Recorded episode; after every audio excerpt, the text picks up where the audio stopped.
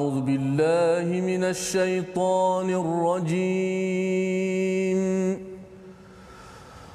وإن قتلتم نفسا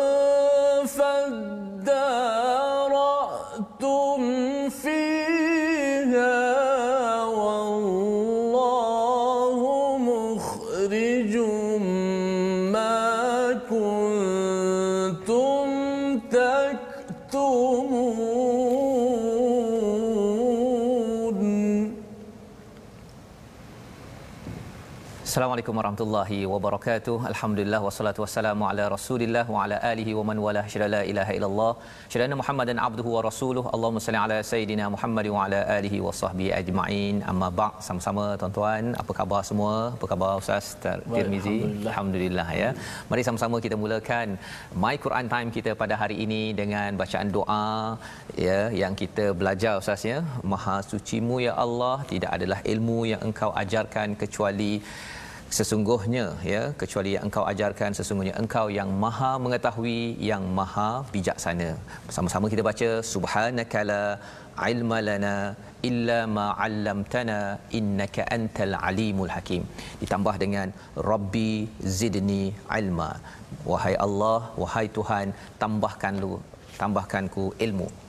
Tuan-tuan dan puan mati Allah sekalian inilah My Quran Time pada hari ini. Kita bertemu dalam kita meneruskan halaman ke-11 kita Ustaz ya pada hari ini alhamdulillah. Dan kita ingin uh, menyambung kisah ya kisah yang telah kita belajar yang kita tengok semalam di mana apabila kita melihat kepada cabaran ya Bani Israel ya uh, mereka itu didatangi oleh hidayah ya tetapi mereka buat perangai ya buat perangai. Dan Sebelum kita terus meneruskan, mari sama-sama kita mulakan dengan Ummul Quran Ustaz Al-Fatihah.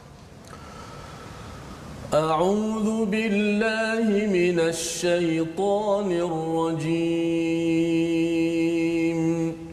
بسم الله الرحمن الرحيم الحمد لله رب العالمين الرحمن الرحيم. مالك يوم الدين.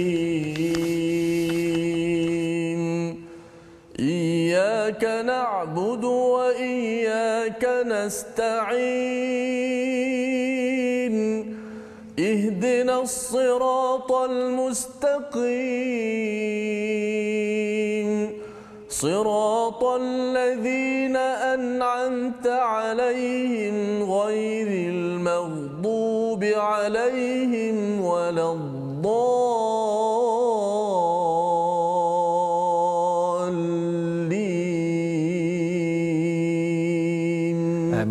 Amin. Terima kasih Ustaz atas bacaan Ummul Quran sebentar tadi iaitu surah yang selalu kita ulang dan salah satu daripada yang kita baca sebentar tadi adalah siratal ladzina an'amta alaihim ghairil maghdubi alaihim waladdallin. Kita tidak mahu jadi orang yang dimurkai iaitu kita melihat pada kisah ya Bani Israel ini bila ada peristiwa pembunuhan berlaku kemudian uh, diseru untuk uh, mencari uh, menyembelih seekor lembu uh, dia buat perangai dia ya. Perangai inilah yang menjemput kemurkaan daripada siapa?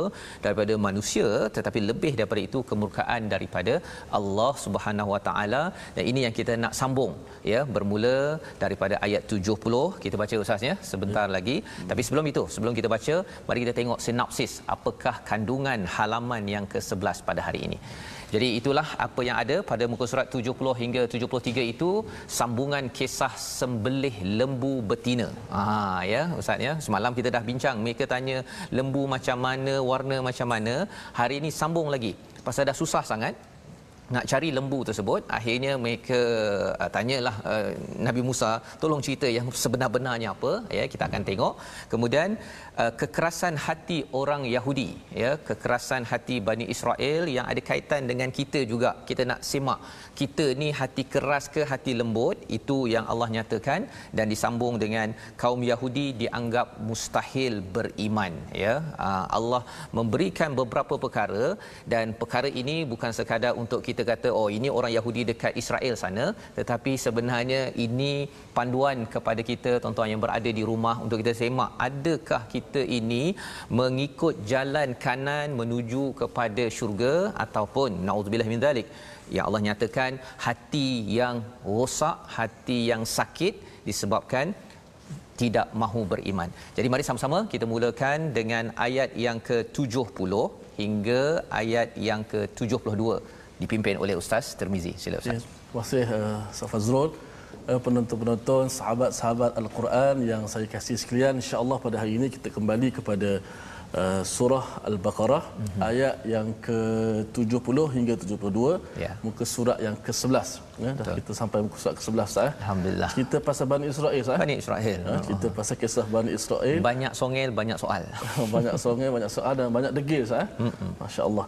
Jadi uh, kisah Bani Israel begitu masyhur dalam Al-Quran Al-Karim dan hari ini dikhususkan lagi uh, kisah tentang pembunuhan ya. Pembunuhan. Uh, kemudian uh, dihidupkan kembali orang yang telah mati. Uh, satu uh, perkara yang luar biasa yang akan insya-Allah sama-sama kita dengar nanti insya-Allah. Ya. أعوذ بالله من الشيطان الرجيم قالوا ادع لنا ربك يبين لنا ما هي. إن البقرة شابه علينا. إن البقرة شابه علينا وإنا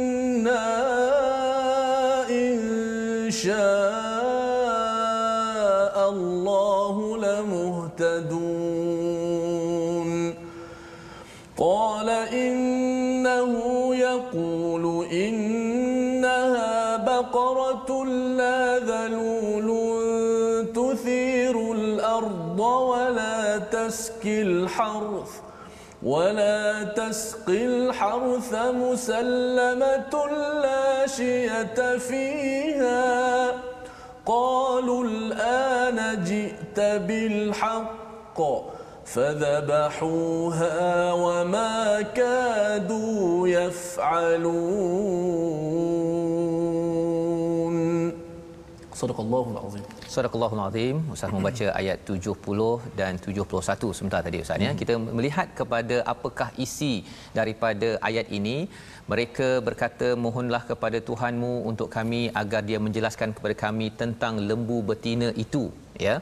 Kerana sesungguhnya lembu itu belum jelas bagi kami dan jika Allah menghendaki nescaya kami mendapat petunjuk ya. Sebenarnya perkataan yang diucapkan ini uh, mahi ini apa uh, lembu betina tu apa? Mereka dah tanya dah awal tadi ya. Kalau kita tengok balik kepada uh, ayat yang ke uh, tu- 68 ya. Ayat 68 muka surat sebelumnya memang mereka dah tanya dah uh, yubayyil lana mahi dah tanya dah. Dah diterangkan lepas tu dia tanya lagi. Dan kali ini bila mereka rasa macam susah sangat nak cari warna macam tu lah apa sebagainya jadi dia tanya uh, Nabi Musa ya yang uh, menyerunya Nabi Musa daripada Allah SWT dia kata innal baqara tashabaha alaina. Lembu ni lebih kurang sama je lah. Ha, kan? Awal tadi dia yang tanya. Sepatutnya dah dapat arahan buat je. Tak payah banyak tanya kan? Tetapi mereka tanya itu pasal memang uh, dalam hati itu bukan tanya untuk mel- cepat melaksanakan tapi tanya untuk lambat melaksanakan. Hmm. dan itu pelajaran untuk kita. Kita jangan banyak uh, pada zaman Nabi Muhammad SAW ada sahabat yang sampai tak berani bertanya sampai Jibril datang kepada Nabi dalam hadis Jibril ustaz ya yang Islam iman ihsan itu. Hmm. kerana sahabat pernah kena tegur pasal banyak sangat soal soal yang menyebabkan kita lambat untuk berbuat sesuatu. Ha, jadi dah dapat idea jalan. Kalau salah kita baiki lagi. Tapi jangan sampai kita kata nak sempurna. Uh, rupa-rupanya dia menyusahkan. Wa inna insya'allahu lamuhtadun. Ulama membincangkan mereka ni pasal guna akal mereka guna akal tak ada masalah kan tapi guna akal yang berasas pada hati yang ada masalah uh, mereka tak jumpa-jumpa Hmm. Tetapi kerana mereka mula menyatakan wa inna insyaallahu lamuhtadun, ha dia dah mula dah menyerah ya Allah, ya moga-moga Allah akan beri uh, petunjuk. Petunjuk apa? Petunjuk nak cari lembu ni. kan? Lepas tu dia buat perangai lagi. Dia buat tu dia buat perangai lagi. Tapi kali ini paling kurang pun pasal dia cakap insya-Allah panduan untuk kita apa? Setiap kali buat sesuatu itu jangan lupa dengan insya-Allah kerana kalau bergantung kepada pemikiran dan juga perasaan pengalaman kita kita akan sukar dalam hidup. Kita akan tension ustaz ya. Tension betul dengan orang-orang di sekeliling kita buat perangai apa sebagainya. Tapi kalau insya-Allah Allah boleh susun orang lain itu mengikut kepada apa yang terbaik dalam hidup hidup kita. Qala innahu ya. Kemudian uh, apa yang berlaku dia Nabi Musa menjawab dia berfirman Allah berkata lembu itu satu lembu betina belum pernah dipakai untuk bajak tanah yang kedua tidak pula untuk mengairi tanaman sihat dan lebih mencabar lagi tanpa belang Tanpa belang. Ha dia basically kalau kita tengok yang hmm. lembu apa dekat New Zealand tu dia ada tumpuk-tumpuk kan. Banyak yeah. ni yang ada tumpuk ataupun ada kurang sikitlah. Yang ini mesti pastikan satu warna dan tidak ada tumpuk-tumpuk. Ha jadi bila uh, dah cakap begitu mereka kata uh, al-an jita bil haqq. Nah sekarang barulah uh, jelas ya. Fadhabahuha wa ma kadu yaf'alun. Ya maka mereka pun menyembelihnya tapi mereka nak cari lembu itu amat sukar. Dalam satu cerita menyatakan harga lembu itu adalah amat mahal pasal apa? Pasal awal-awal dah kata sembelih-sembelih je lah kan. Tapi pasal banyak sangat sampai tak boleh tak pernah bajak tak pernah cari air tak pernah uh, mestilah sempurna. Jadi itu adalah rare kan? Amat amat jarang ada. Jadi wa makadu yafalun. Hampir sahaja mereka tidak melaksanakan perkara perkara tersebut. Okey. Jadi kalau kita tengok cerita ini ustaz ya mula-mula hmm. cerita pasal Nabi Musa suruh sembelih je. Yeah. tak tahu apa isunya yang ustaz cakap pasal terbunuh itu yeah. baru masuk cerita Oh baru masuk cerita dia. Baru masuk cerita. Ya. Jadi mari Ustaz kita baca ayat 72, 73 hingga 74. Okey, uh, seterusnya ayat 72, 73, 74. Baik, uh, sahabat Al-Quran, kita akan mulakan baca daripada wa id qataltum, uh Okey. Maknanya satu cerita pula yang akan berlaku selepas itu. Ha. Okey. Sebab itulah uh, bila sebut perkataan id uh, kata para ulama dia masuk ketika. Ulama tafsir tambah lagi dengan masuk ingatlah, ingatlah. ketika mana yeah. supaya kita dapat ambil pengajaran. Kisah Bani Israel ini bukan sekadar untuk kita dengar Ustaz Fazrul cerita saja, tapi pengajaran penting. Pengajaran. Kerana Allah Subhanahu Wa Taala cerita kepada kita bukan untuk sia-sia kita nak tahu oh, cerita begitu. Tapi jangan jadi macam jangan seperti jadi. mana Ustaz sebut banyak songe. Yeah. Ha, banyak dia punya permintaan permintaan tapi tak buat-buat juga. Jadi kalau kita tengok ustaz ya, ceritanya mm-hmm. sebenarnya yang terbunuh dulu. Mm-hmm. Kemudian kena sembelih lembu mm-hmm. untuk tentukan siapa pembunuh kan. Yeah, yeah. Tapi uh, susunan dalam Quran ni uh, sembelih dulu. Sembelih dulu. Lepas tu bawa Allah cakap tentang ah yang kita nak baca ni. Lah. Okey. Mari. Okey. Ayat 72, 73 dan 74. Eh, sama-sama ya. kita hayati dan insya-Allah mudah-mudahan Allah Subhanahu Wa Taala kita dapat pencerahan insya-Allah Auzubillahi minasyaitan. Saya baca dengan uh, teranum ataupun maqam hijaz sambung daripada awal tadi ya.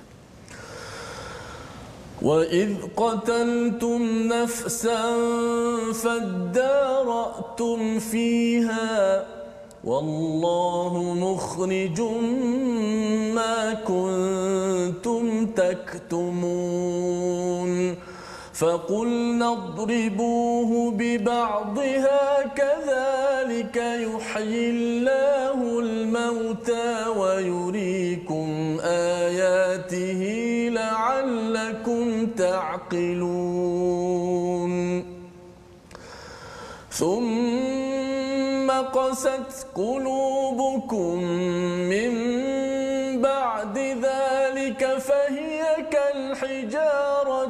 أو أشد قسوة. وإن من الحجارة لما يتفجر منه الأنهار. وإن منها لما يشقق فيخرج منه الماء.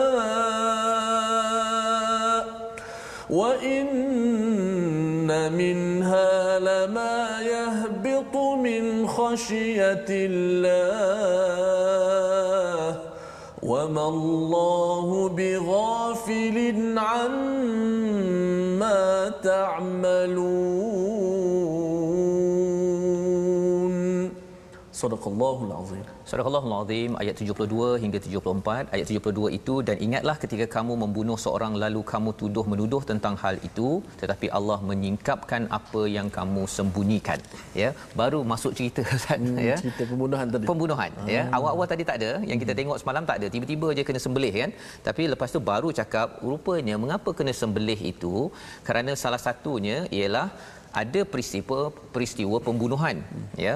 Lalu kamu tuduh menuduh tentang itu. Ha, dia cakap kamulah, kamulah, kamulah ya. Dan kisah ini sebenarnya spesifik orang Yahudi yang tahu perkara ini, tapi dibawakan kisah ini kepada kita pasal apa? Pasal sebenarnya ada di antara mereka ini yang terlibat dengan pembunuhan tapi tak nak mengaku. Tidak mengaku ya. Jadi tetapi Allah menyingkapkan apa yang kamu sembunyikan. Jadi apa yang disembunyikan itu uh, pembunuh tersebut Allah nak singkap dengan apa? Dengan arahan sembelih lembu. Kemudian lepas ini nanti lembu itu uh, bahagiannya ataupun ada yang kata darahnya perlu diletakkan disentuh sikit pada si mayat itu dia bangkit dan beritahu siapa pembunuhnya tadi. Hmm. Okey. Nak ceritanya apa? Nak ceritanya uh, pada hujung ayat ini tadi wallahu mukhrijum ma kuntum taktumun. Itu penting sangat. Allah pasti akan menyingkap apa sahaja yang kamu semua sembunyikan untuk orang Yahudi. Tapi ada kaitan dengan kita ke? Sudah tentu, ya Ustaz ya. Maksudnya kalau di kalangan orang Islam dia ada sembunyi-sembunyi sesuatu perkara yang tidak benar, ya, Allah akan singkapkan juga perkara tersebut. Macam-macam cara, macam-macam cara. Dalam hal ini Allah singkap dengan hanya seekor lembu sembelih letak darah kan? Itu mudah bagi Allah nak menyingkap. Itu sekadar sebagai satu prosesnya ustaz ya. Tapi sebenarnya Allah boleh dia tiba-tiba keluar dekat Facebook kan? Tiba-tiba keluar dekat Twitter ke tiba-tiba ada orang terjumpa sesuatu ke kesan daripada apa yang kita sembunyikan apa yang kita buat silap jenayah Allah boleh singkap. Termasuklah kalau dekat mahkamah itu buka buka buka buka akhirnya oh sebenarnya kamu yang menzalimi rakyat contohnya. Hmm. Allah boleh buat. Allah boleh buat perkara itu. Pernah Allah buat pada Bani Israel. Ia boleh buat juga kepada kita.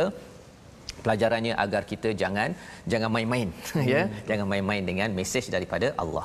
Okey itu adalah daripada ayat 72 dan 73 apa yang perlu dibuat dengan dengan lembu tersebut?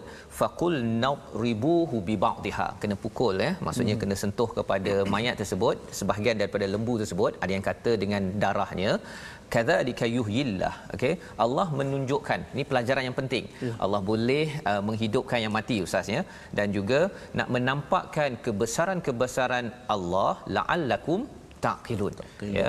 Maksudnya bagi orang Yahudi bila mereka lihat pada peristiwa ini uh, gunalah akal. Ha hmm. ya Allah cakap begini gunalah akal kamu pandai sangat guna akal.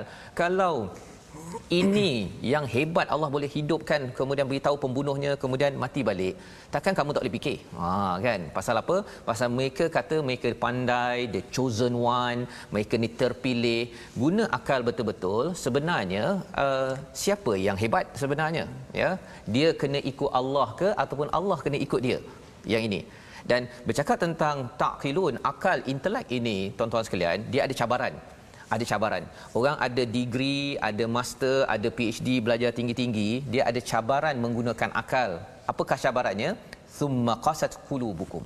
Ha, hmm. bila hati itu keras hmm. Ustaz ya pasal hati ini ada kaitan dengan perasaan bila dalam diri dalam hati ini ada dengki ada tak puas hati selalu ada ada ada tu dia akan mengganggu cara kita berfikir ya. ha, kita yang bijak ada ilmu pun kerana hati ini ada jealousy dengki dan sebagainya, hasad, maka dia akan gunakan ilmu itu untuk menghasad orang lain. Hmm. Ha, itu sebabnya dalam al-Quran ini surah al-Baqarah ini menyelesaikan isu hati dan juga akal kita.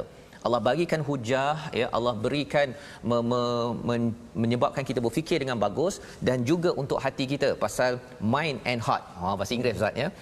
Minda dan juga hati kita ni dua-duanya ini amat penting. Yeah kalau ini tidak dijaga pandai macam mana berilmu agama tinggi berlangit tetapi akhirnya dalam kes uh, kita belajar dalam uh, muka surat 2 ustaz ya mm-hmm. orang-orang yang digelar kafir itu ialah bila dia tahu dah mesej yang betul mm-hmm. tetapi pasal dengki dia tak terima pasal Arab ha, kami Bani Israel dia resis menyebabkan mereka akhirnya dilaknat oleh Allah Subhanahu Wa Taala. Maka Allah beritahu kat sini kesan daripada hati yang keras itu kalau dia buat lagi perangai dia akan jadi au asyaddu qaswah. Akan jadi lebih-lebih keras. Bila jadi keras apa jadi?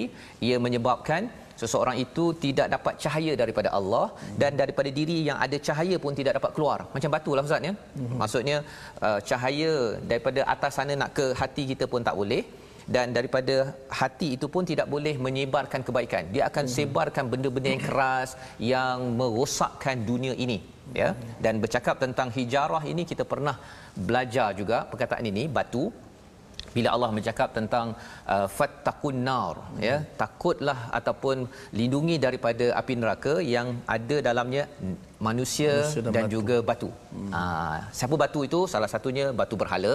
Tapi lebih daripada itu Allah nak cerita bahawa kalau seorang itu tidak jaga hatinya, dia keras kerana tidak respon kepada mesej daripada Allah, kesannya apa? Hatinya macam batu. Hmm. Ya, dan nanti dia akan bersama batu dekat dalam neraka. Nauzubillah oh, min zalik, okay, ya. Okay. Jadi kalau uh, begitu Allah beritahu walaupun kadang-kadang eh tapi saya memang hati keras ya hati hmm. keras tak ada kepotensi untuk saya ditolong oleh Allah Allah kata ada ada tiga kumpulan tiga kumpulan Allah cakap wa inna minal hijarati lama yatafajjaru minhul anhar ada juga batu itu keras tapi bila dia apa dia dia berinteraksi dengan ayat Allah akhirnya yatafajjaru minhul anhar keluar air membuak-buak seperti sungai Hmm. Uh, salah satu perbincangan ulama ini uh, potensi yang ada dalam hati manusia seperti Abu Bakar. Hmm. Ya, dia bila dia dapat sahaja wahyu, dapat saja wahyu, maka dia membuat-buat dia punya airnya, air itu lambang kepada daripada langit dapat keimanan. Kesannya apa? Bila ada orang meninggal, Abu Bakar ada. Bila ada orang sedekah, Abu Bakar ada. Bila ada Nabi nak tolong, nak pergi hijrah, Nabi uh, Abu Bakar ada. Itu yang pertama, kumpulan pertama. Kumpulan yang kedua ialah wa inna minha lama yashaqqaqu fayakhruju minhul ma ya iaitu apa iaitu bila dia terbelah baru keluar air. Ha, sebahagian ulama mengatakan ini macam uh, Saidina Omar. Saidina Omar ini dia bila dia lempang adik dia tu hmm. ya dia ter, tergegar kan ter, waktu itu baru dia terkeluar dia punya keimanan dia. Ha, tapi kena gegar dulu. Dia tak macam Abu Bakar. Abu Bakar tak payah kena gegar. Dia memang dah keluar begitu. Tapi yang ini kena gegar dulu. Bagi tuan-tuan, mungkin di kalangan tuan-tuan ada kawan ke yang dia jenis keras macam Umar. Kena gegar. Tetapi bila gegar itu keluar juga air. Keluar juga keimanan. Dia rasa kemanisan iman. Dan orang begini, ganas-ganas dia pun bila sudah disentuh oleh kemanisan Al-Quran, kemanisan iman, dia akan berjuang bersungguh-sungguh ya yang harapnya tuan-tuan mungkin pertama yang kedua ataupun yang ketiga yang ketiga apa iaitu uh, wa inna minha lama yahbitu minhu min khasyatillah. Ha, yang ini tak ada keluar air. Hmm. dia hanya tunduk kepada Allah Subhanahu Wa taala dan semua perkara ini kerana diuruskan hati yang ada akal. Mari kita tengok perkataan hari ini. Perkataannya aqala. Sama-sama kita perhatikan. Apa maksud aqala Akala maksudnya ialah kekuatan tersedia untuk menerima menerima ilmu ataupun akal akal ya. Berulang 49 kali di dalam al-Quran. Dan kita tengok pada ayat 73 sebentar tadi akala ini uh, istilah lainnya kalau ada kuda ke tali yang pegang itu itu namanya iqal ya. Sama hmm. juga yang dekat Arab tu igal maksudnya hmm. jadi peranan akal kita adalah untuk mengekang daripada terjatuhnya kita ke lembah yang yang tidak baik dan itulah peranan akal. Tapi syaratnya apa? Akal itu kalau dia tak diuruskan dengan hati yang baik dia jadi apa? Dia jadi sombong. Hmm. ha, pasal dia nak beritahu saya yang paling baik saya paling betul. Tapi bila kita gabungkan dengan apa? Gabungkan dengan hati yang lembut macam mana nak dapat? Dengan kita banyak berinteraksi dengan Quran itulah yang kita belajar pada ayat 74 kita akan bersambung lagi. Kita berehat sebentar my Quran time baca faham amal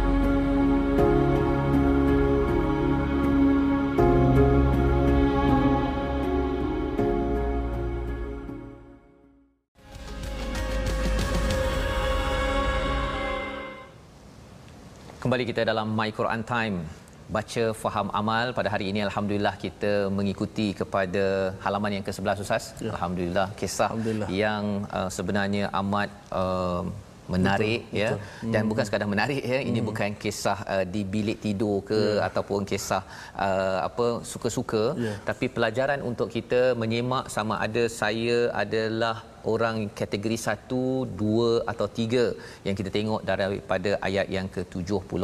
Hmm. Dan kita nak belajar sedikit tajwid pada hari ini memastikan bacaan kita yang memberi kesan pada hati kita pada setiap hari. Silakan Ustaz. Baik, insya-Allah untuk uh, persoalan tajwid ini kita masih lagi berbincangkan tentang kesalahan-kesalahan yang uh, jali ataupun kesalahan yang besar.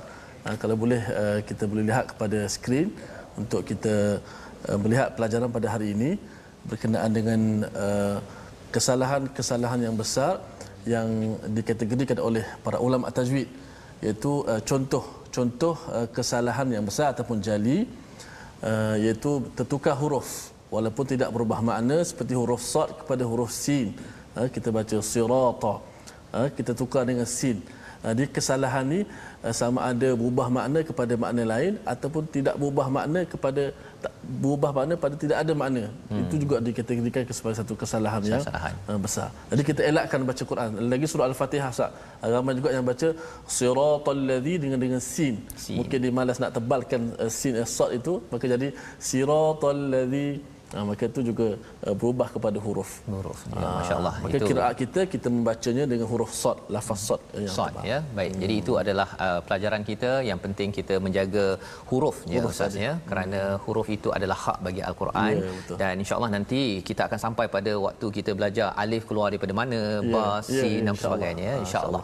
Jadi itulah daripada tajwid dan kita nak menyambung kembali kepada ayat 75 ya. Hmm. Kita nak baca dengan huruf terbaik Silakan Ustaz, kita menyambung. Okey, satu ayat saya ayat 75. Ya. Yang tadi kita dah dengar disajikan oleh eh, bagaimana tadabbur, bagaimana kisah Bani Israel bila pelaku pembunuhan tadi, eh, pembunuhan mereka tuduh menuduh. Jadi huru-hara Ustaz. Huru-hara. Jadi pelajaran juga kita janganlah melakukan pembunuhan. Kemudian tuduh orang sana, orang ha. tak buat kita kata dia bunuh. Betul. Ha, kita bercakap satu Malaysia membicarakan tentang tuduh menuduh orang Betul. yang membunuh. Juga itu perangai yang harus kita hindarkan. Betul. Kemudian Allah Taala tunjukkan mukjizat depan mata. Saya memperhatikan bila Ustaz sebut uh, mukjizat besar. Uh, Allah Taala menunjukkan dia punya kekuasaannya, menghidupkan orang mati beritahu ini si pembunuhnya. Betul pun selepas itu summa qasat qulubukum. Masih lagi keras. Masih lagi lagi keras. Bahkan jadi keras seperti batu. Ustaz sebut apa? Batu ada yang keluar air. Mm-hmm. batu ada yang terpecah tapi hati Bani Israel tak terpecah. Tak pecah-pecah. Ha? dan last sekali last sekali wa innama la lama yahbitu min khasyatillah. Ada yang batu yang jatuh tapi hati Bani Israel tak jatuh kepada ketundukan kepada Allah Betul. Subhanahu Wa Taala. Mudah-mudahan kita selamat ya daripada hati Betul. tadi. Ya, kita dapat hati yang baik bukan hati yang sebagaimana dalam Al-Quran sebut eh, orang yang selamat hari akhirat illa man atallaha biqalbin salim. Orang yang datang menghadap Allah dengan hati. Sebab hati. inilah tempat penentu dia. Betul. Ya, penentu dalam sebuah hadis Nabi SAW hadis yang sahih daripada Nu'man bin Bashir ala wa inna fil jasadi mudghah. Mudghah. Uh, tahulah kamu dalam hati uh, dalam tubuh kamu ni ada satu mudghah, segumpal darah yang mana kalau baik itu baiklah seluruhnya. Betul. Kalau rosak itu rosaklah seluruhnya. Itulah namakan hati. Bukan hati yang dimaksudkan hati yang uh, doktor tu. Mm-hmm. Bedah ada hati. Mm-hmm. Tidak. Jantung Ini hati yang dapat merasai, Betul. hati dapat memahami, hati yang dapat uh, ketundukan kepatuhan kepada Allah Subhanahu Wa Taala. Inilah hati yang yang disebutkan itu. Mudah-mudahan Betul hati yang menjadi raja menyebabkan tangan kita akan sentiasa membelai Al-Quran mata kita akan sentiasa melihat benda yang baik tapi kalau hati keras tadi sebut dia akan melahirkan tindakan yang Betul. tak elok Ustaz eh? hati dan yang itu keras. sebabnya bila Ustaz cakap tadi hmm. tentang yahbitu tadi hmm. uh, istilahnya jatuh kan hmm. Allah akan memberi peluang pada kalau hati itu bukan kategori satu hmm. bukan kategori dua yang kena gegar sikit dia akan terpancar Aha. air Aha kadang-kadang yahbitu itu iaitu bila digegak dihancurkan itu contohnya dia accident okay. uh, dia uh, mungkin bisnesnya jatuh ah. ya mungkin uh, ada orang yang meninggal dalam hidup dia lepas tu baru je ya Allah aku oh, khasyatillah mana Allah tegur dia, dia tegur dia ah. dia boleh kembali okay, tapi okay, si Bani Israel ni memang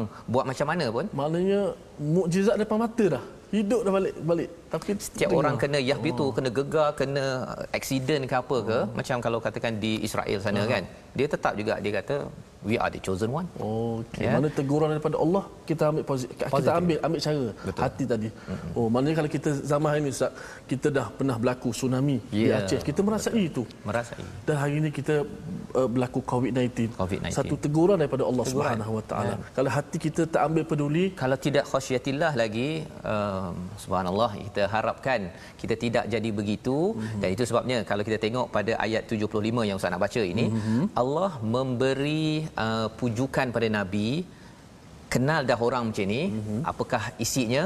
Kita akan baca. Okey jom kita baca. Ayat yang ke-75 satu ayat saja. Mm-hmm. eh, sahabat-sahabat al-Quran sekalian saya dapat apa ni komen-komen di di FB banyak yang kata teruja dengan rancangan ini ada yang Quran time my Quran time dah jadi habit saya ustaz. Betul. Habit habit ni benda-benda yang besar juga ustaz. Tabiat ya. Tabiat di hari-hari. Dalam bahasa Al-Qurannya adalah amal lah. Ah. Amal tu sesuatu yang hmm. berulang kali. Yeah. Kalau tidak kalau faala ataupun kasaba itu dia buat sekali-sekala saja kan. Jadi harapnya inilah amal soleh tuan-tuan sekalian. Amin ya rabbal alamin. Ayat 75 surah Al-Baqarah. Hmm. A'udzubillahi minasyaitonir rajim. أفتطمعون أن يؤمنوا لكم وقد كان فريق منهم يسمعون كلام الله. وقد كان فريق منهم يسمعون كلام الله ثم يحرفونه ثم يحرفونه من بعد ما عقلوه وهم يعلمون Sadaqallahul Azim. Maka adakah kamu, wahai kaum muslimin, sangat mengharapkan mereka akan percaya kepadamu sedangkan segolongan daripada mereka mendengar firman Allah lalu mereka mengubahnya setelah memahaminya padahal mereka mengetahuinya. Mereka tahu, Ustaz ya bila cakap tentang ghairil maghdubi alaihim orang yang dimurkai yang kita tidak mahu jadi itu bukan dia tak tahu. Tahu. Allah cakap wahum ya'lamun di ayat hujung itu. Hmm. tetapi apa yang mereka buat? Mereka itu ada apa istilahnya tadi uh, buat fariqum minhum dia berpecah-pecah ya. Dan kemudian dia buat yuharrifunah ya. Yuharrifu nah ni maksudnya inhiraf. Dia membuat penyelewengan oh, daripada okay. apa yang ada. Macam-macam cara. Ada yang dia punya ulamanya itu dia pergi tukar balik isi dia Ah. Ya, kalau zaman sekarang ini kita harap tidak berlaku pada saya, pada ustaz-ustaz yang menyampaikan ceramah, ada ayat Quran, kemudian dia pergi pusing Selewing ayat itu. Kan? Mana Selewing. tahu kebenaran tu. Tahu kebenaran. Oh. Tapi kadang-kadang pasal nak jual sesuatu, kan? Hmm. Maka uh, okey baca ayat ini nanti jadi kaya. Baca ayat ini nanti akan uh, selamat uh, apa? Uh, key, apa? Uh, cancer A, cancer B, cancer C padahal sebenarnya mungkin ayatnya itu bukan itu yang dimaksudkan. Jadi yang ini kita kena berjaga-jaga tak nak berlaku dan Allah mengatakan apakah kamu sangat mengharapkan mereka? Ha, jadi Allah pujuk pada nabi kepada orang Islam kalau mereka ni dah keras sangat mm-hmm. biar Allah settle. Ha kan? Biar Allah uruskan. Kita buat apa yang boleh kita buat terus menjaga iman kita dan mari kita tengok lagi apakah yang berlaku kepada Bani Israel ini dan juga kita harap kita jauh daripadanya ayat 76. Okey. Seterusnya kita sambung ayat terakhir uh, muka surat uh, begitu pantas uh, berjalan kita punya program ini Ustaz. Yeah. Dan masuk ayat terakhir muka surat uh, yang ke-11. Kita ingat bila Ustaz sebut apa nama ni dah tahu kebenaran tahu. tapi stay tak nak ikut kebenaran. Hmm. Macam ayat kita bincang surah Jumaah. Yeah. Mathalul ladzina humilut Taurat. Allah Taala buat permisalan orang-orang yang tahu kitab Taurat. Dia boleh baca kitab Taurat. Ha, tapi summalam yahmiluha tapi tak nak ikut tak, tak nak amalkan tak nak ambil tanggungjawab kama salil himar sepertilah himar yang yang memikul kitab-kitab tersebut Betul. tadi ha? kitab tapi himar adakah himar tahu apa isi kandungan dia buat tak tahu sahaja. Yang saya cakap ini ada kaitan hmm. dengan halaman 12 yang kita akan tengok besok tuan-tuan. Oh, ha, okay, ada kaitan okay, okay. pasal ha. mereka ni tak tahu isi kandungannya. Hmm. Dia pikul saja. Pikul ya? saja. Ha, jadi mari kita tengok ayat 76 oh, okay. ia akan bersambung esok. Hmm. Silakan Ustaz. Okey, jom. Ayat terakhir uh, surah Al-Baqarah muka surat 11. Ayat yang ke-76. Uh, masih lagi dengan menggunakan maqam ataupun taranum hijaz. أعوذ بالله من الشيطان الرجيم. وإذا لقوا الذين آمنوا قالوا آمنا وإذا خلا بعضهم إلى بعض وإذا خلا بعضهم إلى بعض أتحدثونهم؟ قالوا أتحدثونهم بما فتح الله عليكم ليحاجوكم به عند ربكم أفلا تعقلون؟ أفلا تعقلون صدق الله العظيم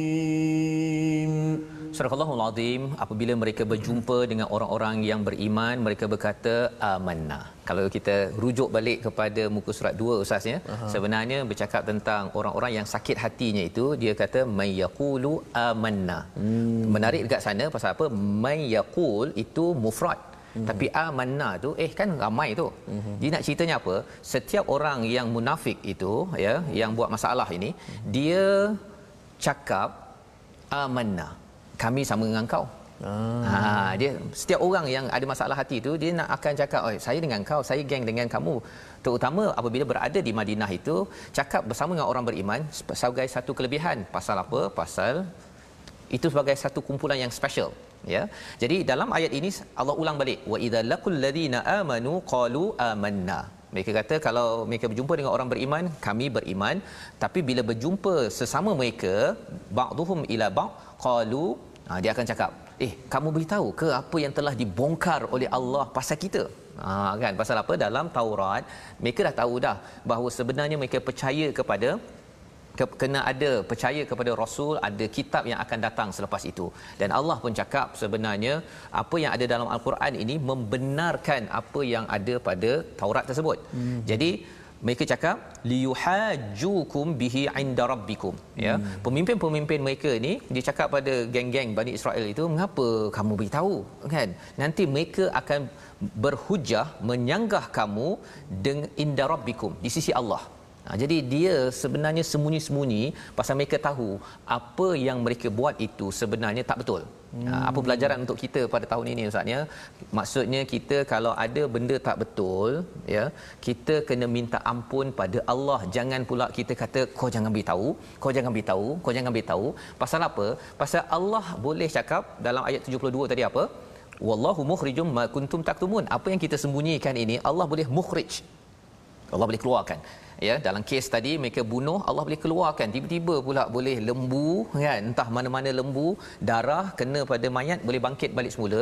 Dan Allah boleh buat macam-macam dalam dunia ini. Tiba-tiba kesilapan kita terbongkar. Hmm. ya kerana apa? Kerana Allah berkuasa. Yang penting ikut jelah cakap Allah. Ha itu poin yang penting. Di hujung itu Allah cakap afala taqilun ya perkataan kita hari ini tadi akala mengapa kamu tidak kekang diri kamu guna akal dengan cara yang terbaik? Ya, ya?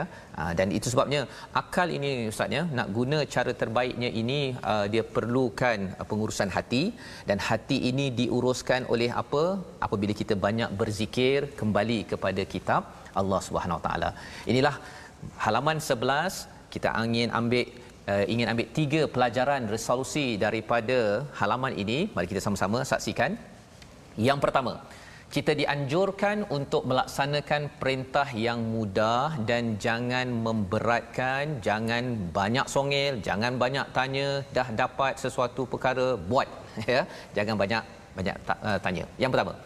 Yang kedua perkataan insya-Allah ya adalah perkataan yang amat penting diucapkan untuk mendapat untuk kita mendapat hidayah. Ya itu penting. Sebagaimana uh, yang dinyatakan pada ayat 70 dan yang ketiganya pentingnya ya pentingnya kita menjaga akal dan juga hati kita akal yang disentuh pada ayat 73 dan hati yang disentuh pada ayat 74 Ustaz ya. Hmm. Akal dan hati ini kena jaga betul-betul. Itu sebabnya bagi cikgu-cikgu yang mengikuti program ini, adik-adik yang mengikuti program ini, kita belajar-belajar juga tetapi kena juga cikgu kalau Ustaz ya, kalau boleh dekat sekolah di peringkat uh, kepimpinan boleh buat silibus uh, ataupun apa sukatan pelajaran hati.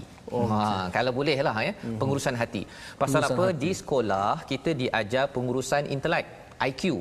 Itu yang berfikir aras tinggi tapi mm. beremosi aras tinggi tidak diajarkan.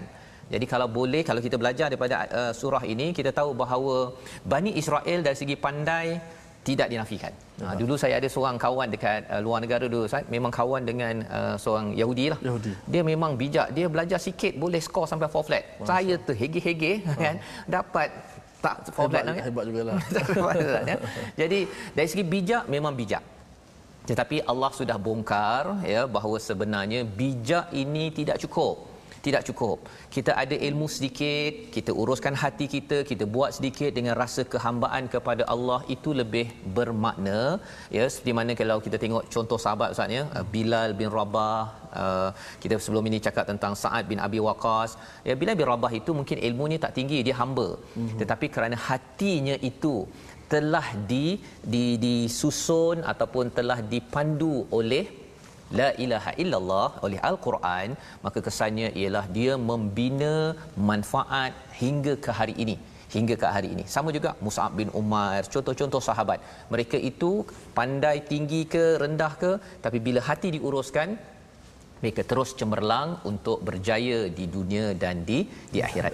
Inilah pelajaran untuk ibu ayah di rumah juga ya. Kalau minta anak baca Quran ke ataupun hafaz Quran belajar akademik sekarang pakai online ustaz kan? Ya. uh, kalau hmm. nanti mungkin masuk sekolah balik uh, tetapi ideanya ialah jangan sekadar bahagian itu ditekankan ya, tetapi mak ayah mungkin ada peluang saya lah kena tengok balik adik-beradik ni dia berdengki ke antara satu sama lain kena diuruskan. Ia bukan sekadar kita kata tak apalah biasalah budak-budak. Tak kadang-kadang yang itu boleh berlarutan sampai ketua hmm. sampai ketua dan tuanya itu apa? Contohnya ha, tengoklah Bani Israel.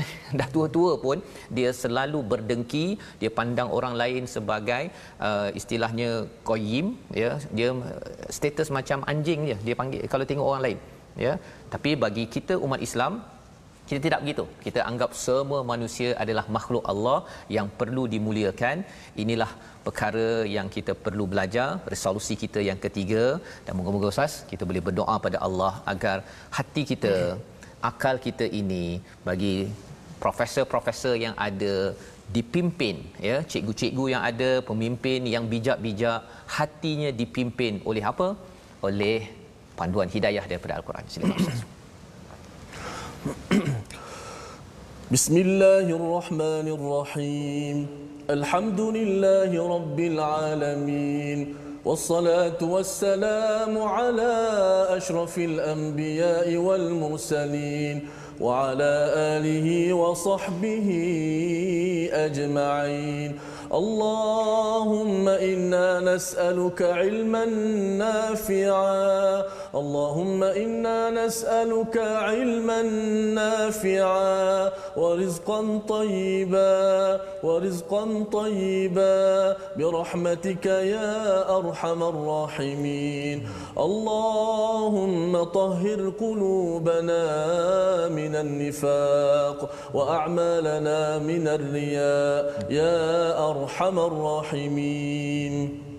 Ya Allah ya Tuhan kami, kami mohon kepadamu ya Allah agar kurniakanlah kepada kami hati yang bersih ya Allah. Ya Allah, kau kurniakanlah kepada kami hati yang sentiasa tunduk dan patuh kepada perintahmu, Ya Allah. Ya Allah, bersihkanlah hati-hati kami ini, Ya Allah. Ya Allah, jadikanlah apa yang kami ucap di mulut kami ini, itulah daripada hati-hati kami ini, Ya Allah. Ya Allah, berikanlah kekuatan kepada kami untuk kami membaca Al-Quran, Ya Allah. Ya Allah, berikanlah kekuatan kepada kami untuk kami mendengar ayat-ayatmu, Ya Allah. Ya Allah, berikanlah kekuatan kepada kami untuk sentiasa kami memahami, mentadabur أمه يا الله. Ya Allah berikanlah kekuatan kepada kami untuk kami menambahkan ilmu pengetahuan kepada kami ya Allah. Ya Allah berikanlah kekuatan kepada kami untuk beramal dengan ilmu yang kami belajar dengan penuh ikhlas dan istiqamah ya Allah. Ya Allah kurniakanlah kepada kami akal yang baik ya Allah. Ya Allah kurniakanlah kepada kami akal yang sihat ya Allah. Ya Allah kurniakanlah kepada kami akal yang dipandu oleh wahyumu ya Allah. Ya Allah pandulah akal-akal kami ini ya Allah. Ya Allah kurniakanlah kepada kami akal akal dipandu oleh iman ya Allah.